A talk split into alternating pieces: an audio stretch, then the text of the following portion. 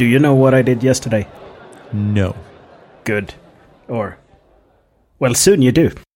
You know, I've been speaking about the incredibly Yankee old database we used at work for a very long time. Yeah.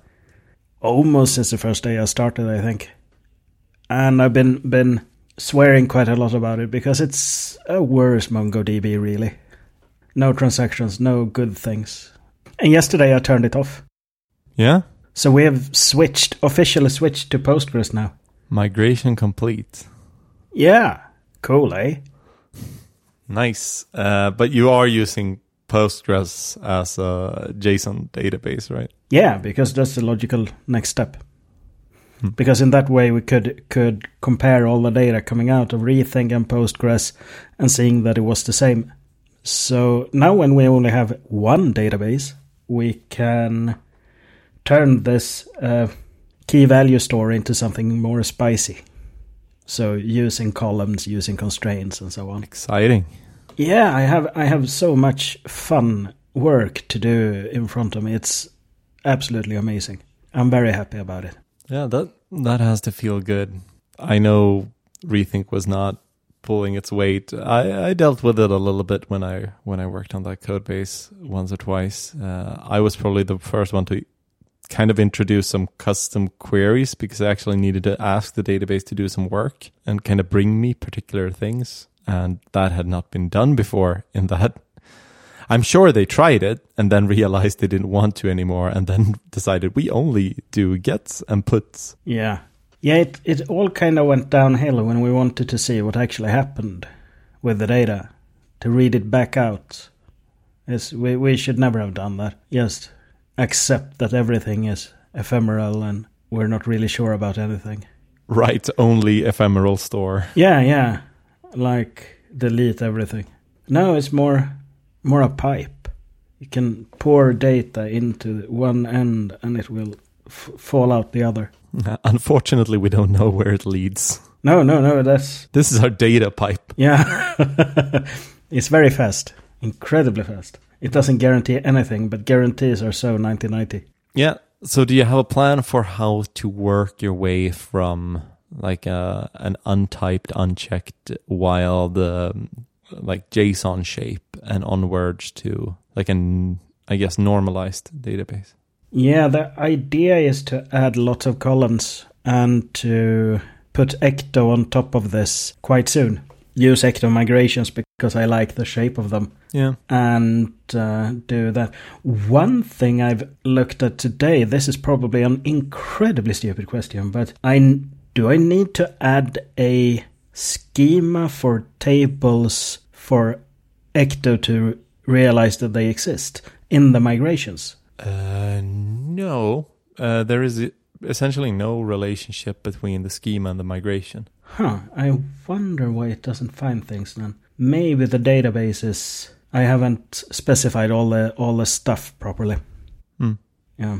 Actually, I think all the shapes in your database, you have some JSON schemas for them, right? Not really. We have some JSON schemas for the data coming into the system, and then we do all kinds of stuff with the data, transform it left, right, and center, and then we save it to the database. So the shape of the data is the shape of the data. It's, yeah. Okay. Because if you had those JSON schemas, those would still be useful for applying that kind of on. So keeping some stricture on the JSON going into uh, uh, going into the Postgres. But something you could do if you want to start adding validation or sort of transitioning over into more ecto, uh, more of an ecto mindset, is that you could essentially start porting your JSON schemas towards um, ecto change sets. So you could have the same validation logic in both, essentially. Cool. And I think it's an embedded schema you would want to do, which is you could also do a schemaless change set, but in this case, you actually want a schema. That's what you want to establish. You want to establish a schema for your data structure. And uh, you could do that with an embedded schema, I believe it's called. But fundamentally, you can have a schema that's not connected to a data source that you can just apply on data. This sounds amazing. and then you can do things like change sets and getting getting nice useful errors and nice error messages and that way i think you could build out your validation logic based off of probably i would probably still use those json schemas as a starting point for for one thing you could build in uh, json schemas as uh, a validation step in the in the change set change set validation like a custom validation Hmm. but you could also start porting uh, essential checks from, uh, and that's probably the better approach, like porting the uh, the things you want to check for. That's interesting. So after a while, you could have you have like a full on Ecto change set for the different operations you want to perform on the data, and you have a you have schemas for for your data for your different tables, and then you actually have the shape for them. And if you eventually want to switch to no longer being embedded schemas, but rather like real realized uh, data database style schemas, uh, you're a lot closer. I think Cool. that could be something. Yeah. That sounds sounds like a good path forward. Yeah, because you can use Ecto change sets right on top of just a map essentially, and say this part that's a string. This part that should be a number. That should be a map, and uh, and write a bunch of validation logic around the details. That sounds incredibly powerful. Those are called schemaless change sets, but in this case, you could also build a schema that is, well, I guess a database less schema. Yeah. Has anyone tried to convert those schemas into OpenAPI definitions? So there are libraries for OpenAPI, but there's not a ton of information for that in a schema. I think it's a little bit incomplete Okay. for what you would want. And the like the public interface for your schema is not your schema. It is whatever controller and change set combination you end up using. Like your controller can do things that your schema might not allow, your controller might not expose all the fields from your schema, that kind of deal. And if there's anything that's doing kind of automatic uh, modeling and then that's your OpenAPI endpoint, that would be Ash Framework, I think.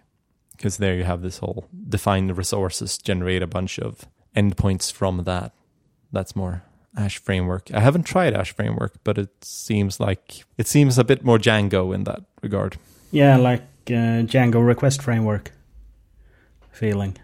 Yeah, REST framework, but yes, Yes. Yes, REST, not request. the Django request I've been- framework. yeah, that would be something. I've, I've been uh, implementing X request ID header now, so I'm all up in requests. Um, All about requests. Yeah, requests, requests. No responses, I suppose. Okay, we need a new song. Yeah, so databases, cool. And I'm all like so happy that I'm working with a database that has transactions. We're not really using them, but it has transactions that has some kind of mechanisms for us not stomping all over data left, right, and center, and so on. And that just feels so good to not stand on a burning skateboard that's flying in Mach 2 anymore is just yeah, it's good for the the for my heart, I think. Helping your peace of mind a bit. Yeah. Are you using like a hosted uh, Google Postgres then? Yep. I haven't hosted a. I have only hosted Postgres myself when oh the stakes were high, but the budget was almost zero. So eh, then they'll they get what they pay for. Um, Yeah. So I've actually probably hosted more Postgreses than I've used hosted ones. Uh, well, no, there's a mix. Uh, I've had clients that have definitely used hosted Postgres where I had nothing to do with ops really. Um, but when I've been like at the product company I was at before I became self-employed, I definitely we just um, we just set up some servers and then ran Postgres on them and called it good did it and work? it was good oh, for like five years or whatever, and then they killed the product. So oh yeah, that's That's all it has to be. Yeah, we we had to do some performance adjustments with like connection pool size and stuff, like how many workers and how much memory is okay and whatever. There was a Yeah. a few defaults that were a bit low, but we essentially never had Postgres problems. I think once the physical node had an issue and restarted, and then it might have been the case that I had to do some pet the server kind of nicely a little bit before I started it back up again. So it, I think there was something with uh, with like checking broken um, uh, or like uh, recovering from the write ahead log. I think there was something around that. Like Wow. it could also have been that the file system went read only, but it, there was something something underlying in the kind of virtual server that uh, shat the bed, and like I've had to do a little bit of recovery at one point, I think, but that's once in a five year period, Yeah, that's that's except some uptime. yeah yeah. It's oh yeah, we ran a single node, so it wasn't it wasn't even replicated or anything. you're brave. Well, I mean, we we ran. I think we ran nightly backups, and if our customers had, like, if we ha- had had a catastrophic failure, and like, oh, almost maximal bad luck, we would have lost like twenty hours of data, but it, we would have lost essentially one day of data, and our customers have, would have said, "Damn, that sucks." we lost some good posts we did. We lost some pic some pictures of the kids that we sent to parents. Uh, uh, we lost a, a little bit of documentation. It would suck, but they would like shrug and move on because it would have been one day. It would not have been uh, like a week or a month. Unless it was the very wrongest day, then it could have been a problem where they sometimes they had periods of time where they just shoved documentation into the thing and falling over on that particular day and losing data would have been bad like that that could have cost them well it would stay still be around a day's work because yeah.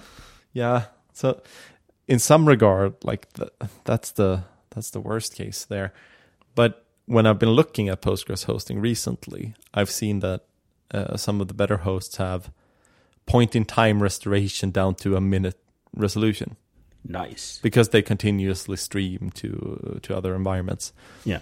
And like the point in time restores doesn't seem particularly complicated to do in postgres I have no idea. well i've looked i've looked at it and it's like yeah okay this is a i think it's essentially a replication scheme uh, but it is like uh, from what i gather it's a supported setup where where you just set it up so that you stream the logs to a different place and um, I think you have some degree of like uh, confirmation that um, they have been they have been streamed off, which means you can put them in storage and then at, if need be you can clone a new um, a new database from that essentially Cool. which is significantly better than needing to run PG restore frequently. Yeah. Or like most providers seem to do both snapshots and if they do point in time, they also do point in time. But snapshots are essentially what we were doing with, but we were running PG restore nightly, uh, or yeah, PG dump nightly. Yeah. Was that the thing that used Git for saving everything? Or maybe that was a very early prototype. No, I don't think we've done Git for saving database backups. Ah, then it must have been somewhere somewhere else. I thought it was uh, absolutely genius. Just commit the the SQL file, and Git handles all the uh, deduplication and so on. I don't think that was us, Ah, then it was someone else. It was cool. but it sounds familiar. Hmm. Did I do that at one point? I don't know. I shouldn't take credit, but I don't think. I, I wonder if that was earlier. It was probably incredibly early. Hmm. Stupid as a fox. I th- Yeah. yeah, I think that was during. Th- this sounds like something from the agency days. Yeah, yeah, absolutely. So it, it could very well have been the same product, but earlier. Yes, in uh, earlier. I had forgotten this was a thing at all, but it sounds very. in an earlier incantation of the product. Someday, someday I'll have to take a look at how how how good of an idea it is, but it's it feels good. It has a, a very nice brutalistic feel to it. Yeah. So I don't think it diffs that nicely, probably, but uh, it's quite fun to be able to go through the commit history of your database Yeah. backup. Uh, but in that regard, I think uh, shipping off your write ahead log continuously is better uh, because then you Yes. then you really do get granular diffs continuously of Absolutely. how it changes. gonna save them in Git. So, as a as a side note on that one, in the the good old rethink days, uh, we had a JavaScript script Yeah. Okay. that run uh, ran each night and exported the whole database or the parts of the database that was interesting from an OLAP point of view is the uh, data thing and um, then shoving it into BigQuery. So pick out all the all the exciting data, shove it into BigQuery, uh, then SQL happens, and out comes data you can be data driven with. Cool. And this is done nightly and with the whole database. So it's one of those solutions that's really good for the first year or three. And when you're starting to have gigabytes of data, it becomes a bit more involved. And one of my colleagues came up with a brilliant idea to use the it's not really the write ahead log, but it's some kind of publication functionality in Postgres. And then uh, there's support in GCP to send this to a BigQuery dataset. Uh, So you get real time, almost, depending on how much you're willing to pay, streaming of the data from your database to a BigQuery uh, dataset. I'm guessing it's logical replication. Sounds familiar. Yes. But that, that's a layer above the WAL, right? So it's essentially it's essentially using the replication functionality for I think it's essentially sending the log, but it's it's something akin to that, and you can interpret that. Um, I've used Cainophile on, uh, which is an Elixir library that can. So you do create publication, and then it starts to um, receive messages about well whatever whatever tables you define that you should get uh, information from Yep. and uh, that's a nice way of running so-called change data capture i was going to implement some stuff with that uh, with the current client project because we have things like search indexing that and caching that would benefit immensely from just getting one signal. This entity has changed in the database. It doesn't matter who changed it. We want to invalidate the cache or we want to re uh, re-index that entity. Yep. the big challenge I had with it was that I also had tests that would then uh, verify that this was working. And I needed those tests to work like in GitLab CI. Oh.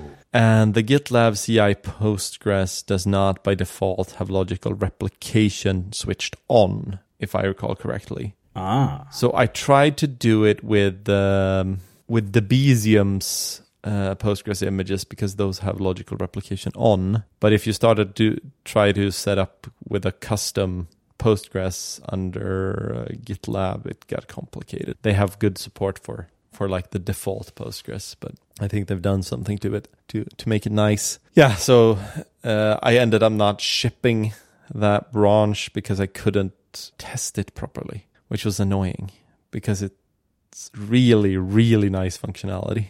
Yeah, it sounds painful in that kind of DevOpsy integration kind of way. Yeah, it's like it would not be a problem on the servers because I know how to switch on logical replication on uh, the fly Postgres we're using. And Yeah. it would not be a problem in development because I know how to fix that. It would only be a problem in CI. Yeah, I, I I'm getting flashbacks. hmm ah, Yeah. Uh, CI isn't there yet. Yeah, but um, yeah, logical replication is super cool. You can do a ton of fun stuff with it. I'm not surprised. There's um, well, I'm kind of surprised. I didn't know Google were that cool anymore.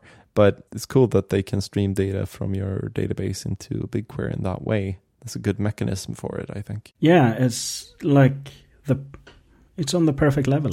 So that's really good, uh, and uh, it has um, backfilling and all of that good stuff. So uh, yeah, I was really impressed by it. Um, it also took way too long to realize how to make everything fit together because I don't know why, but there's always something with the GCP documentation that's confusing or weird or almost what you need to know and so on. So because it's a major cloud platform and that's how they work. Yeah, I'm I'm it fascinates me. Do you know of any is fly.io do they have documentation that you don't become actively sad from? The documentation is pretty decent. Um, cool. What usually makes me sad is that the platform feels still a bit flaky, and we have problems off and on with that. Oh, uh, so and also like their their Postgres is not a proper hosted offering. You're kind of on your own. They oh. set up a nice kind of default config for you, and they have a bunch of convenience functions for it, but uh, it is not hosted in the way that they will f- fix your stuff, uh, which is actually probably not what you want. So uh, they are looking at creating a real hosted Postgres because they realize that's what people think they are selling. yeah. yeah. Fly is a bit yeah. of a special special sauce company. They they do some very cool things. I, I like the product overall. Right now, uh, like I I wouldn't re-choose it, but it, it is saving us a bunch of time but it is giving me a little bit of an ulcer at the same time. Oh no, so, you don't need more of those. No, I don't actually get an get an ulcer, but uh, I I'm not sort of calm and confident about the hosting, which is what I'd ah, prefer ah, to yes. be. I would like yes. the sense of this could fall over to to be an exception. Yeah, yeah. I I have a very calm feeling about GCP for some reason. It's yeah, I mean they're they're big enough that like, oh, your your node fell over, we're starting a new node, here's your new node, you never noticed. exactly. That level I assume it's that level. Yeah. And we're only hosting our machines in places where there generally are no earthquakes nor huge store. Hmm we maybe should move our location to some even more boring place. Uh, well, yeah. well, we'll have to monitor the sea levels. Okay, Netherlands, Belgium. Okay. I also saw that ElectricSQL, who I've worked with a little bit, yep, that they they did a, their show Hacker News very recently. So they've they've adjusted their kind of pitch a little bit so now Postgres is taking even more responsibilities. So instead of having like a custom migration language and stuff, they are using Postgres as the kind of database source of truth. So you use your norm- normal migration tooling for Postgres, whatever you like. And then there's a couple of special things you can throw into your migrations. So something, something electrify.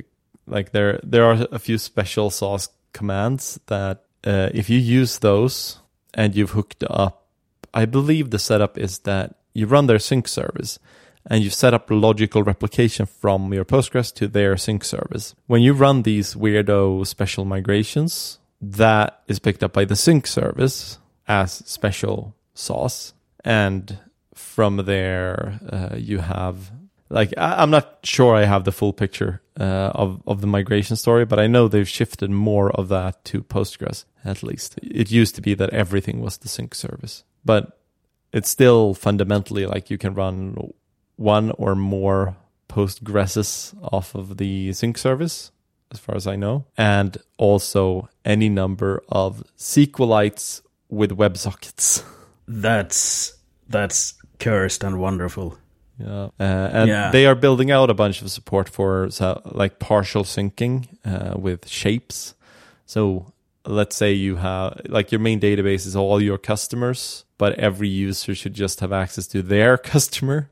Yep. So when not user auths, uh, that might indicate a shape that they are allowed to sync down, so they don't get the whole the whole data set. But it could also be that the client requests like, oh, I want all the to do items, I want all the categories, I want all the tags, and I want these two projects, but I don't want all the projects because that's a lot of data. Or maybe I just want to fetch like um, these particular pieces. So you have like a query language uh, that lets you make sure that the the stuff you keep in sync is only the relevant subset of of all the data that you have access to, or in some cases, uh, only the data you actually have access to. So they're building out that like how do you use this in practice? How do you do local first safely? That kind of deal. Uh, it's a, exciting. Yeah, it's it's a really cool project. I'm kind of keen to to try to build some kind of basic stuff with it, um, and just do like a simple app that talks SQLite locally and syncs the entire database. Um, mm. And see see what kind of fun shenanigans one could get up to. Right now, I think the easiest way to build with it is to use their Node clients if you're doing the SQLite stuff. So I would probably end up doing something with React Native if that's the case, and I'm not sure I want to go there. There m- might also be a Dart client. If that's up to date, I might learn Flutter. that sounds fun. Or mainly, I just want you to learn Flutter so I can ask all the stupid questions. Mm. Like, is it worth it? Yeah, yeah, I'm curious as well. I think Flutter is an probably nicer and less of a churn fest than than React Native. Yeah. But I know they like they have first like their first target is a TypeScript client because that's uh, that's a lot of the market. Yeah, some lingua franca. And I'm talking to them about doing doing some more fun stuff. So like they're they're a fun crew. They they're really trying to push something interesting in the realm of local first. Like they're not trying to do the whole peer to peer thing, mm-hmm. like not zero trust or no server at all kind of deals. Uh, rather, they are trying to do local first with uh, with a server available, which simplifies a lot of the gymnastics a fair bit. It also means that you can use tools that you are already familiar with and that work well, like SQLite and Postgres. And I rather like that. It's it's like a pragmatic middle path, but you get these like stupid low latencies because you're just writing locally and then it gets synced up later. So good. Uh, how are they handling conflicts? So CRDTs, my man. Damn. Yeah. So they do require you to have a little bit of an mostly additive design. Uh, migration wise, you can't remove. I don't think they support removing fields. Mm-hmm. You can, of course, kind of stop using a field, deprecate a field. Uh, but yeah, the data mig- destructive data migrations are, of course, difficult.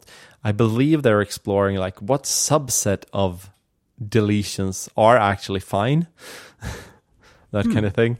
Yep. But they're they have uh, they're serious about like a solid theory. So um, yeah, typically I would say you have the constraint of your data data structure needs to be grow only.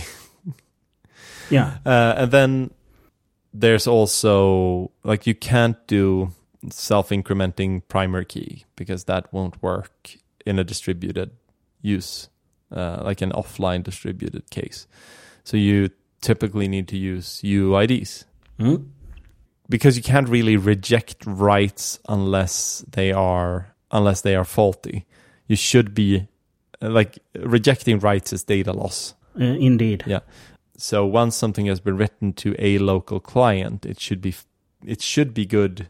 It needs to ideally be good to ship to the server. Yep. Otherwise, you're in a bad state, uh, and that's that's kind of what they've what they built out, and that's what the CRDT stuff uh, resolves. That sounds lovely. I'm looking forward to I don't know if I have have the bandwidth to check it out, but I'm looking forward to you checking it out. Come on, each of each of your vehicles could have a SQLite on their app, and then uh, that could be kept up to date with uh, with everything that's going on. No, but like the premise, uh, the premise of the system is interesting in a similar way to like what Phoenix Live View is interesting. Yes. Phoenix Live View takes the actor model and pushes it as close to the browser as possible with the tech that the Beam offers. If we had, well, if Firefly completes the the Beam-ish system for um, WebAssembly, so Elixir to WebAssembly, Erlang to WebAssembly, if that completes, they can actually start looking at pushing Live View further into the client with WebAssembly, you could potentially push Elixir Logic into the client. That's that's where that could take you. But uh, right now, that's not feasible. So they kind of they kind of push it as far as they can and then stop. But that also means you have already eliminated the need for specifying contracts between client and server with regards to just communicating about the state of the view. That saves so much time. It's just silly. Yeah, it does. And this similarly removes the need to communicate about how are we syncing the data to the cloud, uh, to the server. Yeah. No, no. Work with your database locally. Work just work with your SQL database. It's going to be fine. and they're actually not a burning dog in a burning house. Yeah, yeah, yeah. With a cup of coffee. Yeah. Yeah. It is actually probably fine unless would be very embarrassing if they missed something. Oh, oh, crap. That turns out that part doesn't work at all. No. We miscalculated. Oops. Uh, sorry. Yeah. Oops. it turns out like then they talk to some of their buddies in the CRDT space and they're like, "Let me check my paper." Oops. Turns out CRDTs don't work at all. Sorry, everyone. we need to, to get back to the drawing table. yeah, table. Turns out there are conflicts yeah. in these conflict free data types. yeah. Uh, turns out they're not replicated at all. Yeah. You know, it's not the lack of bandwidth that don't want that makes me not want to try new databases. It's because I just turned off the last new database this place used.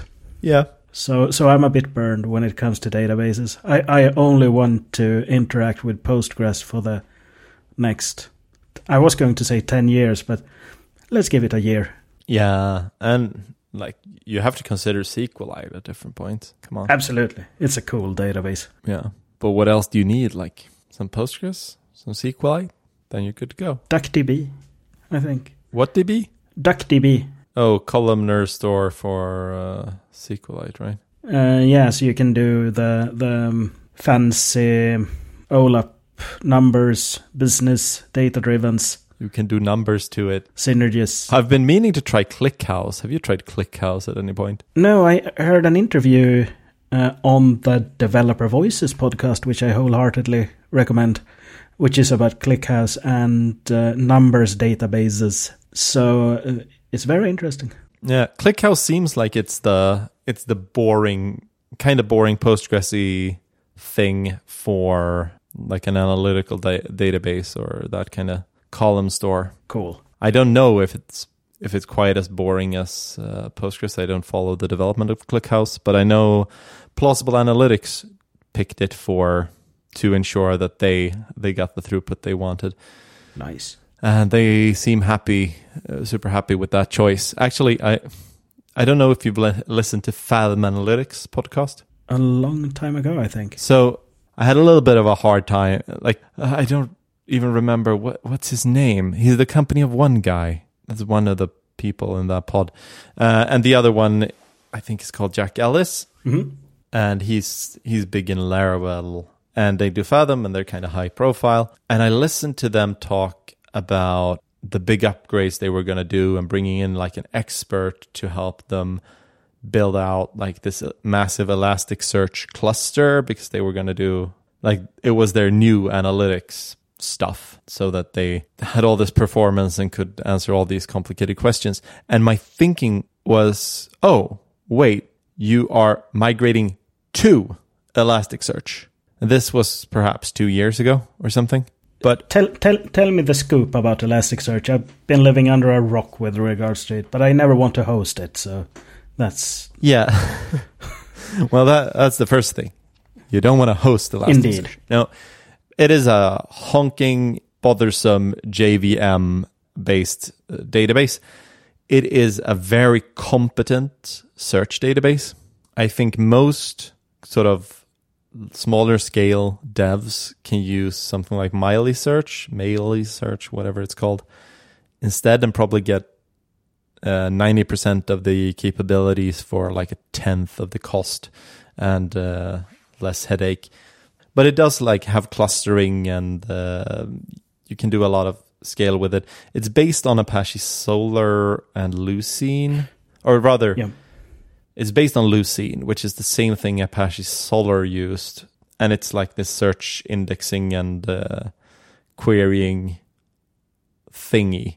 I don't know which, which what kind of layer Lucene is, but fundamentally these are search oriented databases, like the document stores, and you can um, build out indexing and percolating and whatever they call it. Uh, but essentially, it's like you build up cool indexes for being able to do text search or like aggregate data.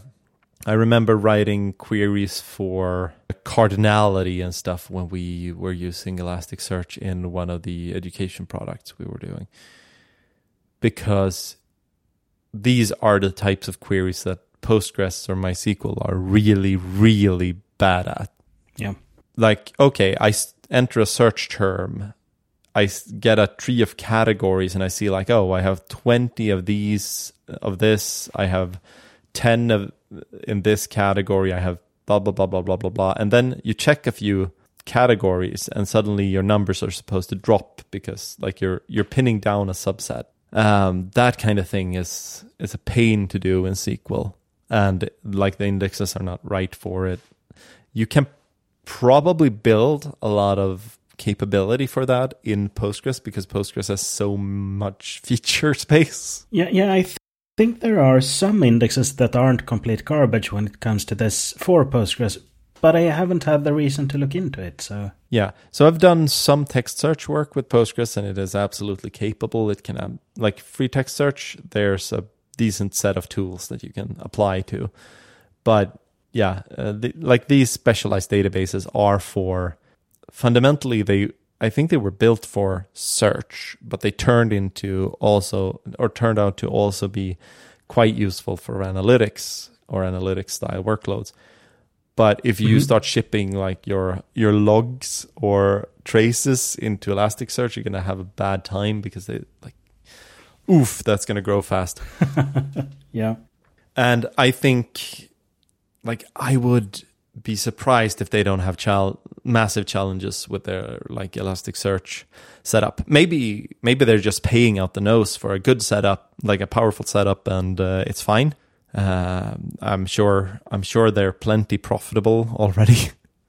but uh, yeah. the way plausible went about it selecting ClickHouse, I think, is a very, very high powered choice where you get a lot of raw performance for doing aggregation of numbers and that kind of deal.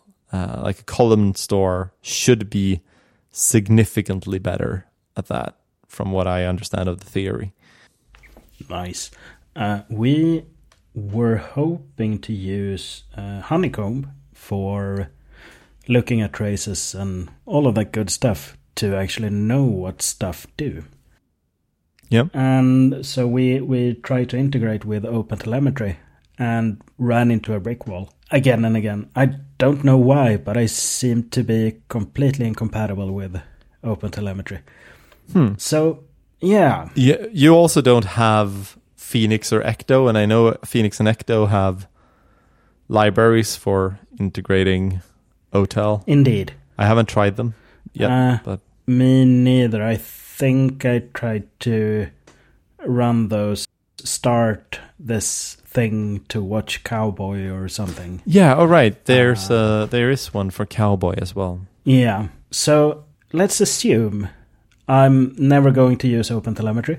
Where do I store my traces to to have them watchable and searchable? What's your your opinion? Um, well, I think open telemetry is still kind of the typical way to ship traces. I was afraid you were going to say that. I haven't futzed around with traces outside of New Relic in a really long time, or rather, like I, I used New Relic two ages ago, um, and back then, OTel was not quite a thing. hmm So you download the, the uh, New Relic Python library, and then it monkey patched a bunch of stuff, and then you got your Oh your APM, like application performance monitoring. yeah.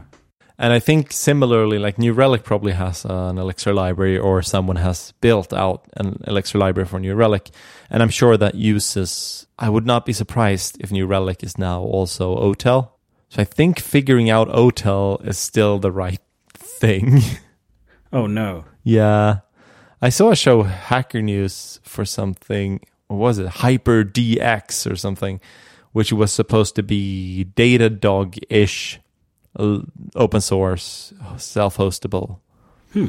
And Datadog is a nice way to deal with logs and uh, logs and uh, observability metrics and uh, traces, I believe, as well. But I think I know they also discussed OTel in that thread, so I think that's the way you ship ship your traces. Okay. Maybe maybe we can uh, build something that takes telemetry data and uh, uses OTel to ship stuff. Preferably in Go, because that's what everything cloud first should be built in, right? Uh, pretty much, yeah, I think so. That or C++ Yeah. because it gotta go fast, or Rust because it gotta go fast. Yes.